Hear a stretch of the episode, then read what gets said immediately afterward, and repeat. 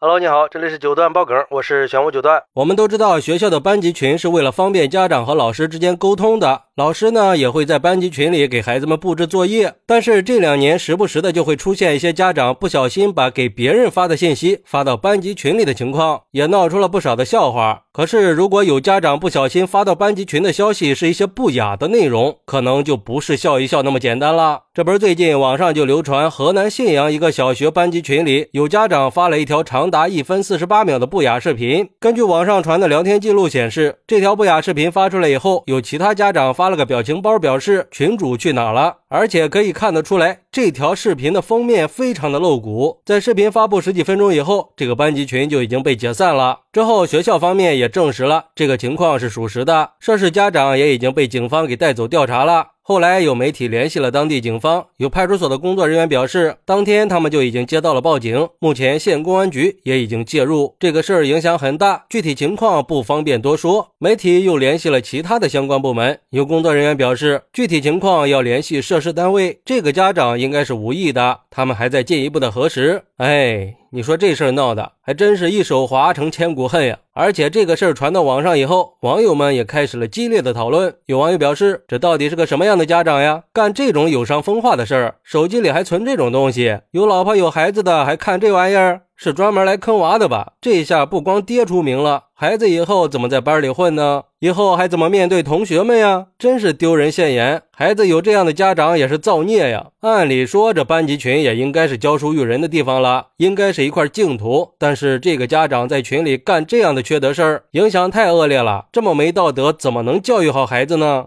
还有网友表示，主要是家长的言传身教对孩子的教育作用太大了。现在很多孩子回到家都是拿着父母的手机看老师发的作业，然后再自己用手机打卡。这要是万一孩子不小心点开看到了怎么办呀？这不是教坏小朋友了吗？所以这个家长被警察带走，真是一点都不亏啊！看看自己干的都是什么事儿，做家长就一定要注意，千万不要在手机里保存这种不雅的东西，指不定哪天就发错人了。哪怕不是发到班级群里，你就是发到家人群里也很尴尬呀。我家孩子的班级群里也有家长发错东西的情况，有的是转账红包，有的是转发的广告，就这些无关紧要的小事儿，都已经会在群里引起不小的动静了，何况是这种视频呢？而且发的次数多了，好像。也是违法的吧，所以最好的办法就是不要保存。不过也有网友认为，这个家长不可能是故意的，应该是手滑了。谁还不知道班级群是干什么的呀？但凡是个正常人，就不可能不替孩子考虑的。而且就事论事的说，这个事儿啊，你说他大他就大，你说他小他就小，就是一个失误，别揪着不放了，别因为炒作这个事儿把孩子给毁了呀。哎，这个网友最后这句话说到点子上了。其实不管这个家长是不小心或者其他什么原因，都会对孩子产生不好的影响。就像那个网友说的，让孩子以后怎么面对同学呢？我们作为家长应该善待孩子，